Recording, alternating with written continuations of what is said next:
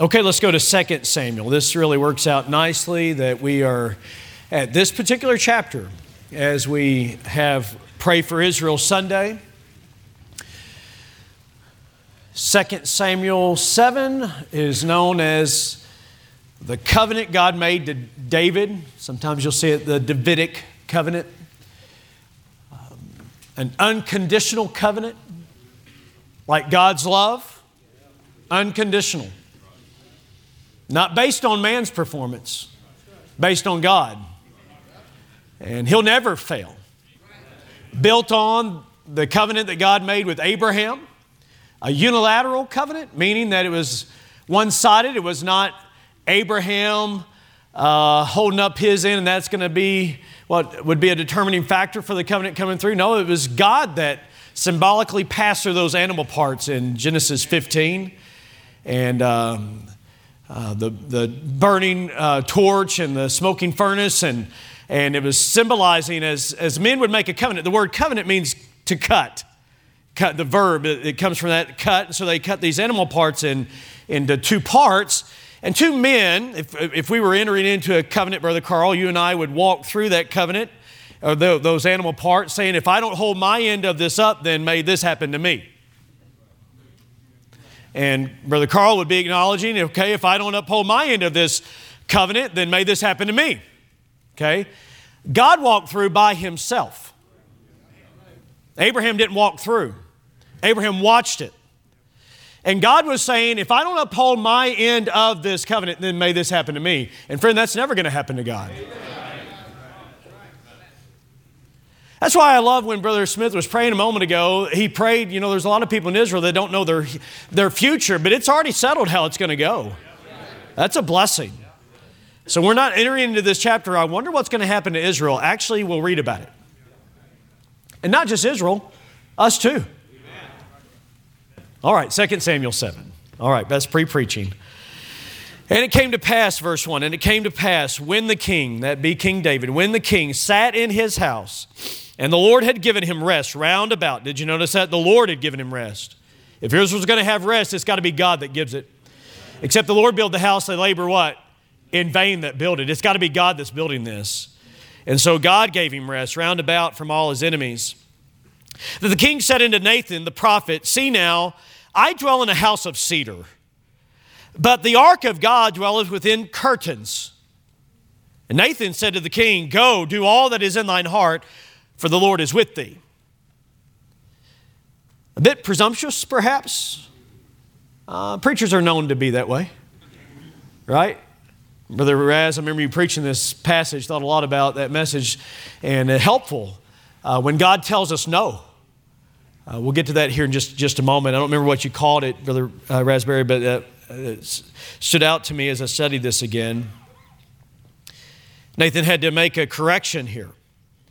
Verse number four, it says, And it came to pass that night that the word of the Lord came unto Nathan, saying, Go and tell my servant David, Thus saith the Lord, Shalt thou build me an house for me to dwell in?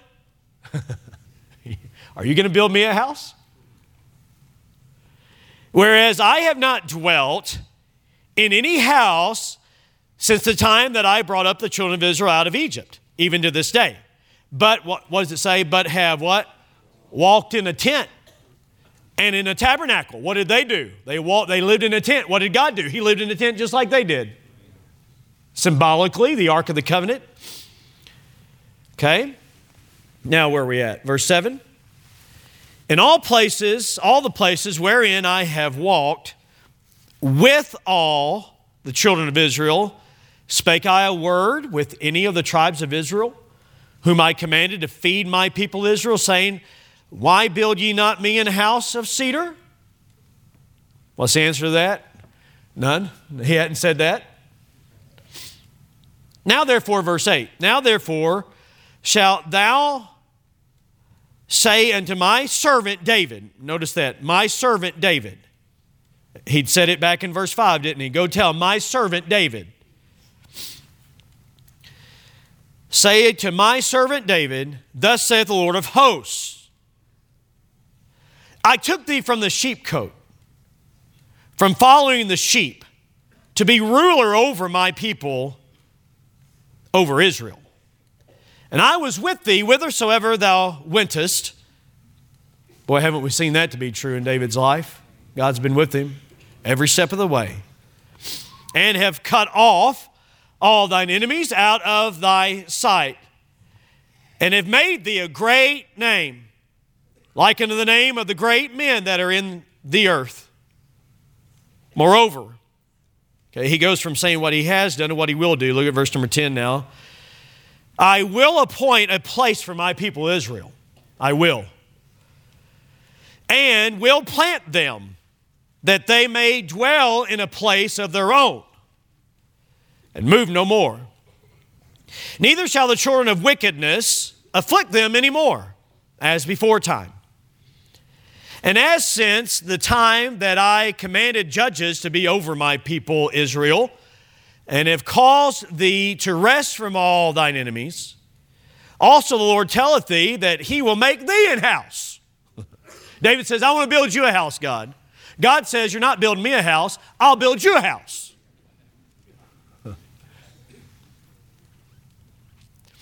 All right? Verse 12. And when thy days be fulfilled, and thou shalt sleep with thy fathers, I will set up thy seed after thee, which shall proceed out of thy bowels, and I will establish his kingdom. He shall build an house for my name.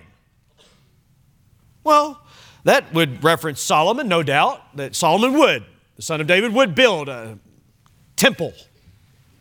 But it goes beyond that. Notice this, verse 13, second half of it.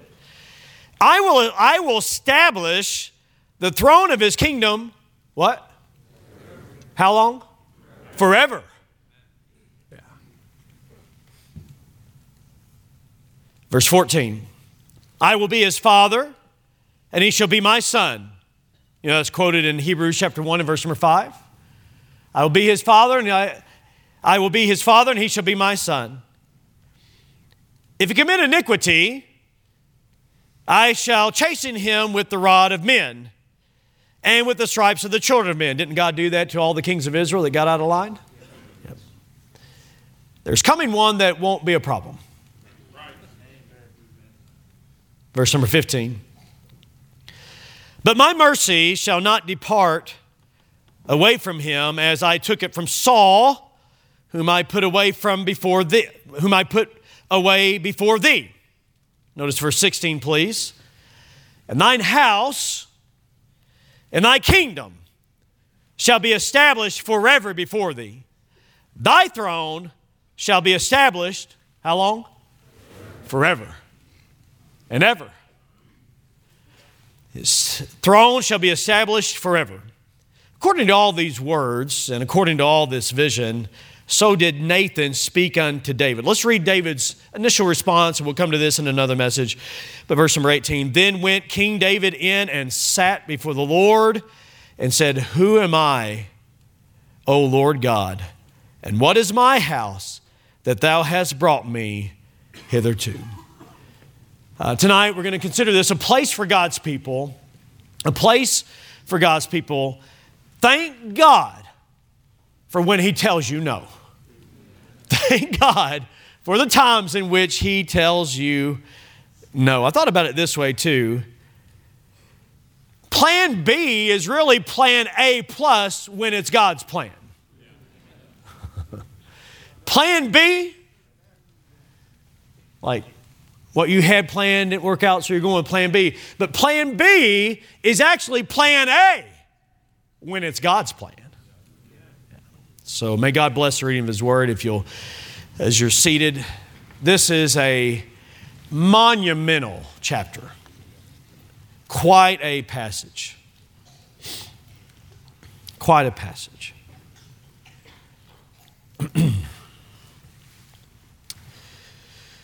We've seen that uh, David has been used by God in many ways, delivering Israel from the Philistines, most recently, uh, a couple weeks ago, we were looking at how that uh, God used David in bringing the Ark of the Covenant back into Jerusalem, such a monumental moment there in Israel's history that the the Ark of the Covenant was now in Jerusalem. Well, uh, hang on, wait a minute. Just that they had Jerusalem is a big deal.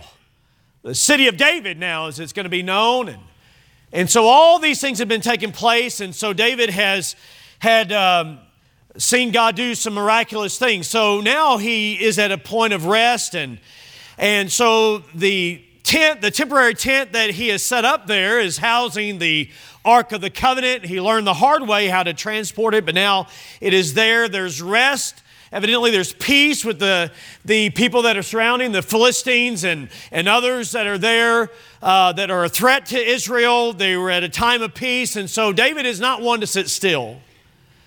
And so he's there in his, in his house, and as we read in the scriptures, it was a house of cedar, and so uh, uh, perhaps the, the wood from Lebanon as had been constructed and and uh, David is living in a very nice home. And he thinks about it. Here I am living in this very nice place, and God's presence, symbolized by the Ark of the Covenant, is in curtains. It just doesn't add up. It doesn't make sense. So David has an idea. Um, hey, it's not a bad thing to have ideas. It's not a bad thing to have plans. It's, in fact, I think, I think David is to be committed here. He's got a heart for God. He's saying, It's not right that I should, should be in such a nice home, and yet the Ark of the Covenant is in tents. I, I want to do something about this. So he called Nathan and the prophet. We're going to learn a little bit more about Nathan. Nathan was greatly used in David's life. He just kind of shows up on the scene here.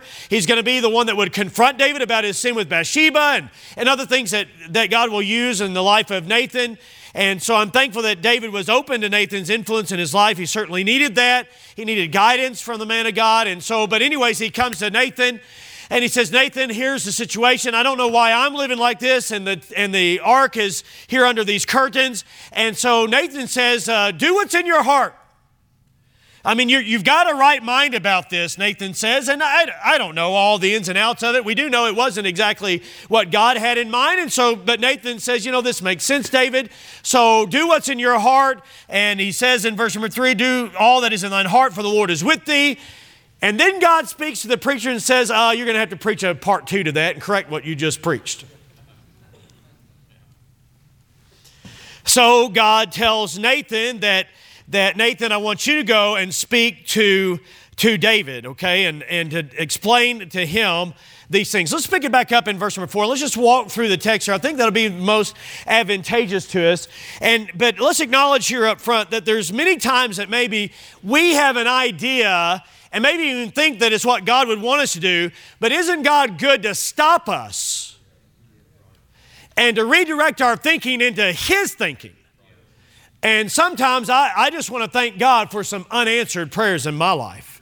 Some things that I had a mind about, or some plans, or whatever maybe it is in your life. And so, God, hey, listen, we're going to see this tonight very, very clearly. God's plans are always better than our plans. So much better. You'll, ne- you'll never regret lining up with God's plan in your life rather than whatever it is that you had planned. Okay, it's going to be so far better. And so God tells Nathan, so uh, to tell David these things. Now, I'm, I'm telling you up front that there's a lot of scripture that's connected to this covenant that God made with David. I mean, really, uh, a lot of the prophets uh, that we could, I've got several verses. I don't think that we're going to use all of them, but much of the Old Testament is built on what is said right here. And much of what is in the New Testament is built on what is said right here. And much of what is in this passage is not yet fulfilled. Now, the Jews, the Jews, the, the history of the, the modern history of Israel is fascinating because of what has been taking place since 1948, certainly. Uh, they've been basically in a war for independence since that time. They declared independence uh, there in May of 1948. 75 years ago, and they basically have been in war since that time. Virtually. I mean, that's just the, the significance of it. I mentioned Brother Raspberry a moment ago, and someday I hope and pray that maybe Brother Raspberry, just throwing an idea out here, Brother Raz, for you to run with publicly, that you might teach a uh, modern history of Israel class at Heartland. I think that'd be fan. We've kind of talked that around a little bit But I, as we went to Israel, I was just as fired up and excited about seeing modern Israel as I was ancient Israel because of what God is doing there and people coming back to Israel. And so, obviously, in the late 1800s, the, the, Jew, the Jewish people were being, were being attacked and mistreated. Anti Semitism, by the way, is not anything new. Anti Semitism has been, you know, since basically Cain and, and others and so forth. So, anyways, but, um, and so uh, the Jews have been persecuted across the globe. I mean, they were in trouble in, in Poland and in Russia and other places. That's why Jews are located all over the place. 1.6 million Jews in New York City alone. I mean, so there are millions of, of Jews kind of scattered out. And, and so in, in the late 1800s, though, they were trying to, to figure out where they were going to go. Theodore Herzl was the leader of, of Zionism, basically. And, and so there was talk about where should the Jews be located. There was discussion that maybe they would be located in Argentina. Uh, there's a lot of Jews, am I right, down in Argentina. Uh, there was talk that maybe they'd land in Uganda. But God's place for Israel is Israel. And so the dream was, and the desire was, is that they go back to their, to their homeland, that they go back to Israel, and, and thus uh, leading into the 1900s, and, and of course the uh, World War II accelerated a lot of that. There's a lot of ups and downs, and, and, and some of it, uh, they weren't allowing even the Jews to go back in the land. I mean, it's a whole big conflict that we don't have a whole lot of time to really go into, but, but the Jews needed a place. Well, way back, way back, Hmm. Way back in 2 Samuel chapter number 7, as God is speaking to David, he's saying to David, David, I'm going to give you a place.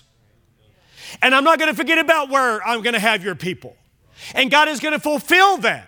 And there's, watch this now, this is life. There's a lot of ups and downs as you follow the Lord.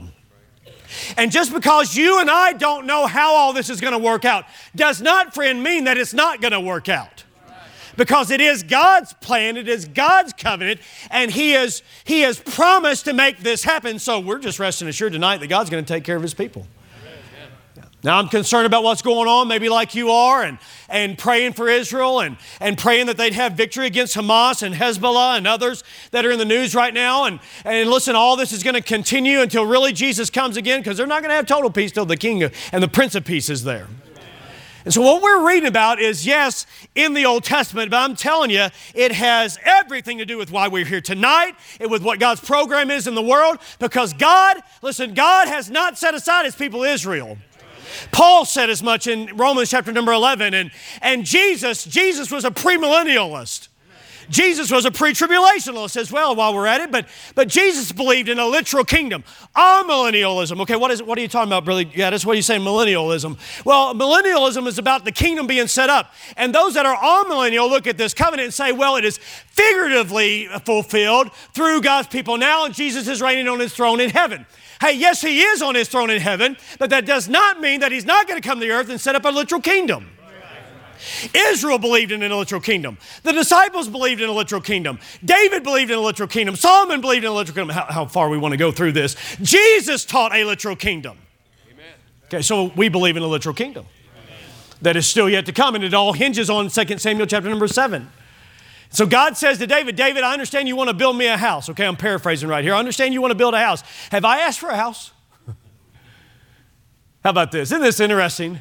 God is saying, hey, listen, I've lived, I've lived, figuratively speaking here, I've lived in the tent ever since the people of Israel. I brought them up out of Egypt. That's what he's saying. Okay, let's read the verses here together one more time. Are you ready? Verse number four. How are we doing so far? Okay, now you're going to think maybe I'm not going to get to your life, but I am because the Bible is written for us okay? And there's going to be some times in your life when you're, you're not going to see how things are going to work out. And, there, and there's times when a river, uh, you don't know exactly even where the river went because it went underground. But just because, the, hang on, wait just a minute. Just because the river went underground doesn't mean it's not still flowing. Okay, remind me to come back to that at the end. Would you do that, Brother Rob? You help me out, okay? We're going to come back to that thought here at the end, okay? Because even though a river may not be seen on the uh, right at this point in time, doesn't mean it's not going to come out later on down the stream. Okay, it's still there, okay? Let's look at it. Verse number four. It came to pass that as that night the Lord spoke to Nathan, verse number five, go tell my servant, thus saith the Lord, shalt thou build me an house? Is this your plan, David? Shalt thou build me a house? I, have dwelt since this time. I've brought the children of Egypt out. I've walked in a tent with them in a tabernacle. I'm just kind of hitting the high points here again. Verse number, verse number seven. In all the places wherein I have walked with all the children of Israel, spake I word of them, asking, you know, why build ye not me a house? Hey, hey, wait a minute, hang on. As the children of Israel came out of Egypt, and they were accustomed to seeing all these incredible palaces for these deities, these false gods. God is wanting them to understand very plainly that He is not an idol to be worshiped. And he didn't need an ornate temple in which to be worshiped. Now, now wait a minute, is God worthy of that? Certainly he's worthy of it. But he chose to dwell in the tent to teach them, hey, listen, I'm not like the pagan deities that you came from. And for all this time, I think it ought to be encouraging to us that God has been with his people. God, God has been with his people. Let me just stop along the way every now and then, kind of like we're climbing up this big tall mountain.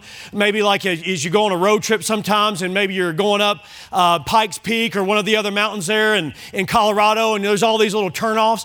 Man, you, you, know what, you know what my problem is on those? I want to stop at every one of them. You know what happens? You never get to the top if you keep pulling off. So that may be how this sermon is going to go. And I don't mind it because there's a lot of great vantage points to stop off here. One vantage point would be this hey, God's with you. God's never leave, He's never left you. He's not left you. He never, hey, listen, He never will leave you. Right. If you are His, He will not leave you. He's promised. That's one thing we're going to see tonight. Is our God is a promise keeping God. He's faithful, friend. He's faithful. You can trust in Him. And God's saying, Hey, I've never left my people, and I'm not planning to anytime soon. I've been with them. I've been with them through the desert. I've been with them through the wilderness. Okay, let's now rejoin in verse number eight. Now, therefore, shalt so shalt thou say unto David, my, my servant David, thus saith the Lord of hosts, I took thee from the sheepcote. Okay, what you have in verse 8 and 9 is what God did in the past. I took you from the pasture. You are a shepherd. I got to go on a little run this uh, week there in Washington, and I ran past this one field, and there was all these sheep out there in the pasture, and a few goats. And they just looked at me and bat. Thought, man, oh man. It made me think about David. I mean, there had to be like 50 or 60 of them out there. I don't know. I didn't count them all, but uh, my soul is very interesting. I thought, man, how humble of a beginning. What, what's your job title? What, um, David, what's your resume for being king? Um, I watch sheep. You know, God, God doesn't need anybody that's important in their own mind. God will use somebody that's just been faithful to watch some sheep for a good bit. So, right, now, we're at a little pull off right here every now and then what you need well, uh, not every now and then all the time what you need to do is just be faithful with what god's given you to do because you never know how god is using that to prepare you for something else. Right. god says david listen I, I took you from watching over sheep and i'm not done with you and i brought you to be the ruler of israel. What a significant role. But he was faithful first in keeping the sheep and, and then verse number nine it says i was with thee whithersoever thou wentest. Hey thank god god didn't give up on david. God didn't give up on david when he went down to gath when he got around the wrong crowd. God didn't give up on David. God didn't give up on David when he made some really bad decisions. God didn't give up on David even when he was a liar. God was still a truth teller. God, God cared about David. Hey, I'm saying to you tonight, God didn't give it up on you. And, and, God is saying, I was with you wherever you went, and I cut off thine enemies out of thy sight and made thee a great name, like unto the name of the great men that are in the earth. Moreover, I, I will appoint. Okay, now we're at the place where God is saying, This is what I have done, David, and this is what I will do. I will appoint, it says, a place for my people Israel. Now, we, we need to understand right now that that land does belong to God, and God has given it to Israel.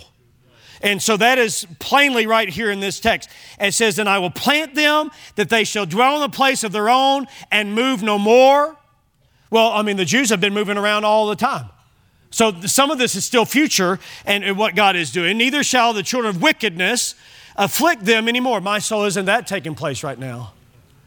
Eight million people living in Israel, 200 plus million that live around them that hate them, that have sworn that have sworn to their death. 200 million against 800, 8 million rather. There's no human explanation for why Israel has not yet been wiped off the map. But God. The Six Day War, but God. Yom Kippur, but God. And all the other attacks that they've had, but God. Right now, hey, God's involved. He's not forgotten about his people Israel. Certainly. But there are those right now that are afflicting them. And so, verse number 11, since that time that I commanded the judges to be over my people and calls them, hey, hey, hang on, wait a minute, I'm reading too fast. He brought them through the time of the judges. Some moral chaos. Hey, thank God tonight that He can bring you through some times when you've been out of His will morally and life has gotten really chaotic. Are you listening to me here tonight? And He hasn't given, He didn't give up on His people Israel at their lowest point. And God doesn't give up on you when you're at your lowest point. Man, I want to. I just want to praise God here tonight because I, I, was with a gentleman uh, this week. We had lunch with him. He's been 14 years clean from drugs and alcohol, hard drugs he was doing. He did some time, and and and now he's leading the children's program.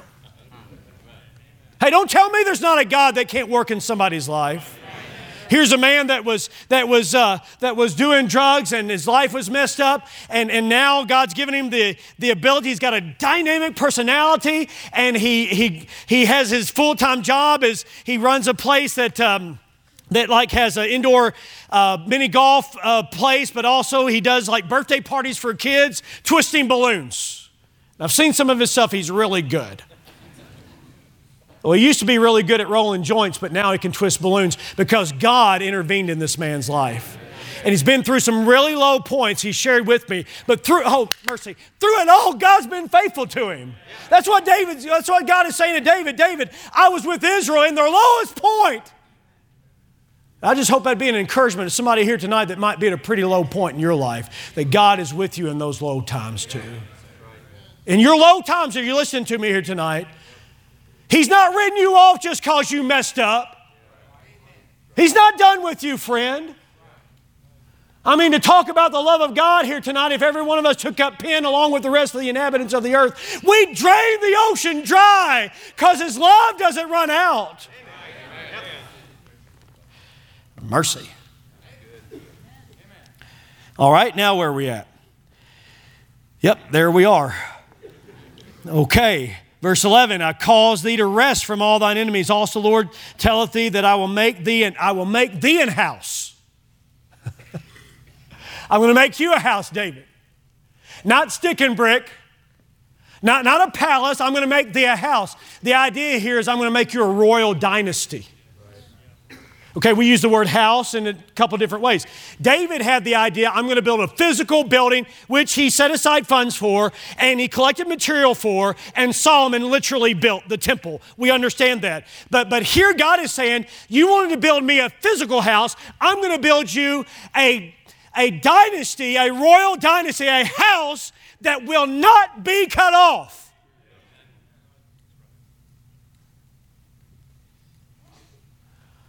Man, this goes all the way back to Genesis.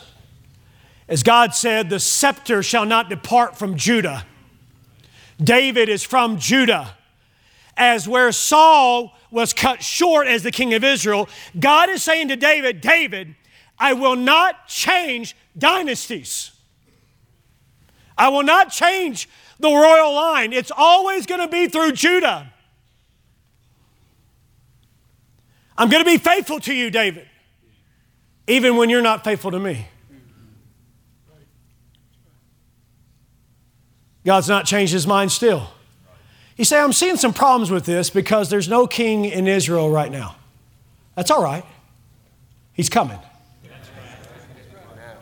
And he's from Judah. And his name is Jesus. He was born of a virgin. And he's of the seed of David. In fact, as he showed up on the earth, a lot of people said, Thou son of David! Thou son of David, have mercy on me. He's coming. It's all right. We don't have to be alarmed. It's okay. He's on the way. I don't know when, but if it's a thousand years from now, he's still coming. Still coming. He's still in charge. No panic in heaven, just plans. Yeah. All right. Let's look at it a little bit more here. Man, when thy days, okay, look at verse number 12. Okay, so, so, oh, mercy. When thy days shall be fulfilled, thou shalt sleep with thy fathers. You know what he's saying right there? He's not, he's saying this, David, you're going to die, but I'm going to be faithful to the plan, the covenant. Hey, hey, death will not end God's covenant. The death of David did not end it. The death of Solomon did not end it. The death of Rehoboam did not end it. All the kings of Judah, their deaths did not end it. To the very last king of Israel and Judah, it did not end it. It's still going on. You say, but, but, but, Brother Gaddis, there's no king on the throne in Jerusalem. There's chaos in Jerusalem. There's missiles going in Jerusalem. There's tunnels that are going out of Israel, and terrorists are utilizing those tunnels. Brother Gaddis, there's such chaos in Israel. Uh, actually, there's, there's no panic, there's just plans in heaven because God's working out his plan. He knows what he's doing. Okay, so let's keep reading on here. He says, uh, You're going to die, and I'll set up thy seed after thee. Verse 12 is where we are now, which shall proceed out of thy bowels, and I will establish his kingdom. And he shall build a house for my name. Now, no doubt, it, it very well would be the temple, no doubt, that would be in mind there, but, but he shall build a house. There's, there's also this, this uh, royal dynasty that's going to keep going. Which, by the way, in those Oriental times, in those ancient days, in fact, just all you got to do is just look at the house of Saul and Ishbosheth, and you can see in a hurry that those kings were, were in a terrible situation. In fact, uh, I believe it was Shakespeare who said this Uneasy lies the head that wears the crown. Uneasy lies the head that wears the crown. In other words, if you're a king, you don't sleep well at night because you're wondering about who's going to come in and take over your kingdom. Okay, unless you're the son of David who doesn't have to worry about it. Okay, so let's let's keep going here a little bit further. We doing okay tonight? Everybody, am I enjoying this all by myself? Is anybody else in here enjoying this? Because this is good stuff right here. I'm telling you. Okay, so look what else he says. He says, "He shall build a house for my name, and I shall establish the throne of his kingdom forever." You might find Luke one here in just a second. Okay, I want you to see this in Luke Luke chapter number one. Um, he says. Um, he says, I will establish his kingdom forever, and I will be his father, and he shall be my son. Okay, God says, I'll be his father, and he'll be my son. Okay, and he says, if he commit iniquity, I'll chasten him. Boy, didn't God do that with Solomon? Didn't God do that with uh, Rehoboam? Didn't God do that with all the other kings, including uh, Jeroboam and others, or, or uh, Jehoshaphat, rather, that, that was uh, uh, overall a good king, and yet he did wrong along the way. God chasing him along the way. Okay, I want you to see in Luke, Luke chapter 1. Would you, would you turn there? Luke chapter 1. I want you to see this in verse number 31. Okay? God's saying, I'll establish his kingdom forever. I'll be his father and he'll be my son. Now, verse number 14 about iniquity, that doesn't apply to the Lord Jesus Christ. That doesn't fit him. My mercy, oh, we got to come back to verse 15. Don't let me forget that. Verse number 16, thine house and thy kingdom shall be established forever before thee. Thy throne shall be established forever. Hey, look at, look at Luke chapter number 1 and verse number 31. Behold, thou shalt conceive in thy womb and bring forth a son and shalt call his name Jesus. He shall be what? Great and shall be called the Son of the Highest. And the Lord God shall give unto him the what? The throne of his father David, and his reign over the house of Jacob forever, and of his kingdom, friend, of his kingdom there shall be no end. There it is. God is going to be faithful to the covenant that he made with David. He's saying, David, listen, there are going to come kings and they're, they're of your bowels, of your lineage, and they're going to sit on the throne and they're going to die. And then another king's going to come and he's going to die. And it's going to go through this whole process and they may sin. Listen, the covenant may be threatened by death, the covenant may be threatened by sin, the covenant may be threatened by time, but sin and death and time are no match for our great God in heaven who sits upon his throne and he brought Jesus to this earth to live and die for our sins. And he went back to heaven. But friend, listen, he left us with this promise I'm coming again. And when he comes, he sets up his kingdom in Jerusalem, a literal kingdom, and he'll rule and reign forever and ever. Just because a river goes under the ground for a while does not mean it's not there. We had the privilege to go in Oregon up to uh, Crater Lake. And up in Crater Lake, you have a lot of uh, the volcano as they made the, the, the, lava tubes and such. And so, literally, what happens is this river is flowing, and all of a sudden, it's gone. Where'd the river go? Who took it? Where'd it go? Where'd the river go? Well, there's a little pull off place, and then there's the river is coming back up out.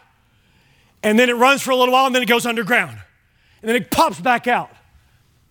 Pretty awesome to see, actually. You, you know what the lineage of the tribe of Judah is a lot like? Just like that. How that now the, the king and the king that's sitting on the throne has it's been underground. There's no king in Israel right now. He's seated upon that throne. But he's going to come back out and sit upon the throne in Jerusalem. So just because water you can't see it at the time doesn't mean that it's not there. Look at verse 15. Verse number 15 says this My mercy shall not depart away from him. I want you to understand this. It's the word mercy, it's the word hesed. It's used 255 times, I believe it is, in the Bible. We're going to look at only 250 of them. Just kidding. Hesed. You know how else it shows up in your Bible? Loving kindness. God's loving kindness, His mercy, His loving ways. Um, the truth of the Lord endureth forever. The mercy of the Lord endureth forever. That's the idea. The word mercy is used so often. Psalm 136 uses it 26 times. The mercy of the Lord endureth forever. The mercy of the Lord endureth forever. The mercy of the Lord endureth forever. The mercy of the Lord endureth forever. And the word mercy there is the same word that we have right here mercy. His, in fact, um, I had a Hebrew professor, and he did his whole thesis on one word Hesed, however long it was. And he analyzed every time that word is used, and it basically means this God is faithful to his covenant. That means this God will never break his promise. Never break it. Oh, it's going to go through some rough times. There'll be some tough days for Israel. But the kingdoms of this world will become the kingdoms of the Lord in Christ. I love where Nebuchadnezzar um, has this dream head of gold arms of silver, thighs of brass, legs of iron, feet, part iron, part clay. Gold, silver, brass, iron, strong. But if it's mingled with part iron and part clay, it's got a wobbly foundation. Nebuchadnezzar was troubled in his dream because also in that dream there was a rock that came up out of the mountain. It was not cut by hands, it just came out of the mountain and it came down, and the rock of ages smashed into the multi metallic man. And then that rock began to grow and it filled the whole earth. And Nebuchadnezzar wanted to know because remember, uneasy lies the head that wears a crown. And Daniel said, Thou, O king, art the head of gold, Babylon in one dream, God gave him a whole world history. Thou art Babylon, but after you will be Medo Persia, the silver. And after you would come the thighs of brass, because Alexander the Great would move with great speed as he would move across, and Greece would, would take the land and set up the Grecian Empire. And, and then after that, the legs of iron, east and west, Rome. Then there's the ten toes and the feet mingled with iron and mingled with clay.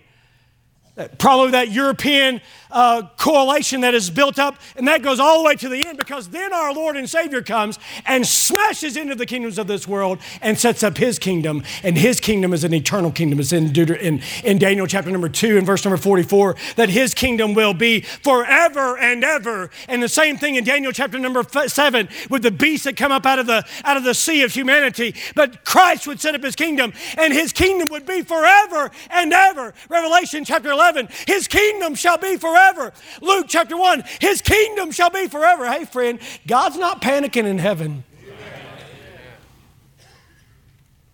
he's in charge. It's a terrible storm one night as this train was making its way back in the days when more people traveled by train. This little boy was asleep in the midst of that train, and, and everybody was astounded that he was asleep while this terrible storm was taking place. And somebody gently woke him and said, Little boy, aren't you afraid with the storm that's going on? He said, I'm not scared. My daddy's the engineer. I know he's in charge. Hey, listen, these are troubling times, but we don't have to be afraid.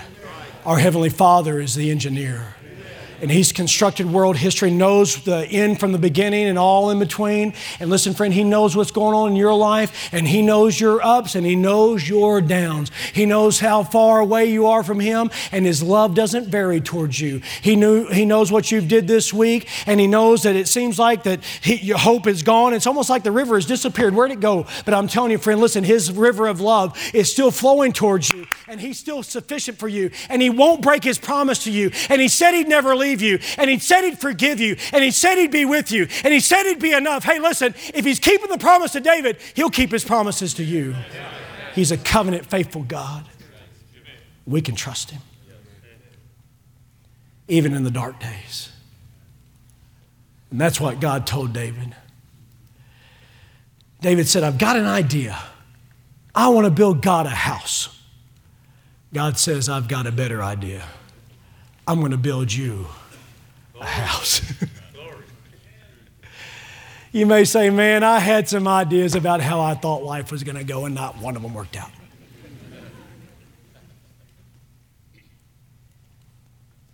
You know what's awesome about that?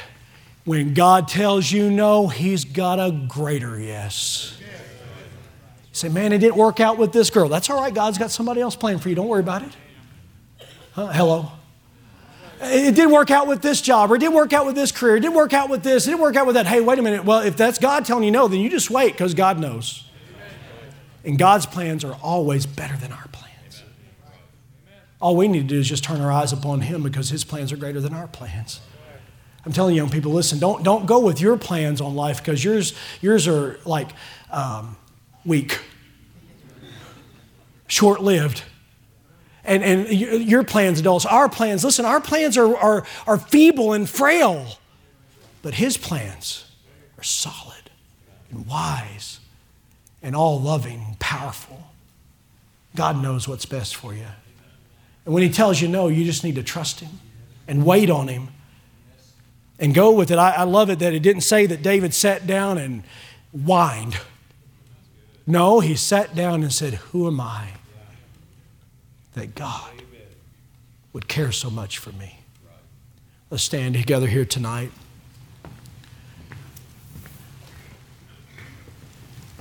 God cares that much for you. Maybe tonight you've been disappointed. One man said this Your disappointments are his appointments. In other words, don't, don't think that God doesn't work things out. His, your, as His servants, we should not be distraught. You know, even Paul, Paul said, Lord, should I go this way? Should I go this way? Acts 16. And God told him no, and God told him no, and God told him no. But then when he said, go this way, and God told him yes, the Macedonian call and the gospel moved to the west. You see, when God tells you no, He's got some greater yeses. And you got to trust Him. You got to trust Him. Heavenly Father, thank you for telling us no. You know best. You're our Heavenly Father. You know what's best for us. God, um, and you know what's best for Israel. And right now it's tough for us watching the news and seeing some of the things going on there. But I, I don't doubt for one second your love for Israel. So evident in Scripture, it's so evident in world history. You know what you're doing. And today we do pray for Israel as you instructed us to pray for Israel and for the peace of Jerusalem. We say with John, even so, come, Lord Jesus. But until that time, Lord, if you tarry your coming, then you've given us things to do, and it may be that someone here is maybe face some type of a disappointment. I pray that, Lord, you would help them just to trust you. It may be that they're at one of those points like you described in your word here, some low points. God would just show them your faithfulness, your loving kindness that does not vary with time or the passing of a loved one or, or anything of that nature. God, you're just faithful and we praise you for it. In Jesus' name, amen.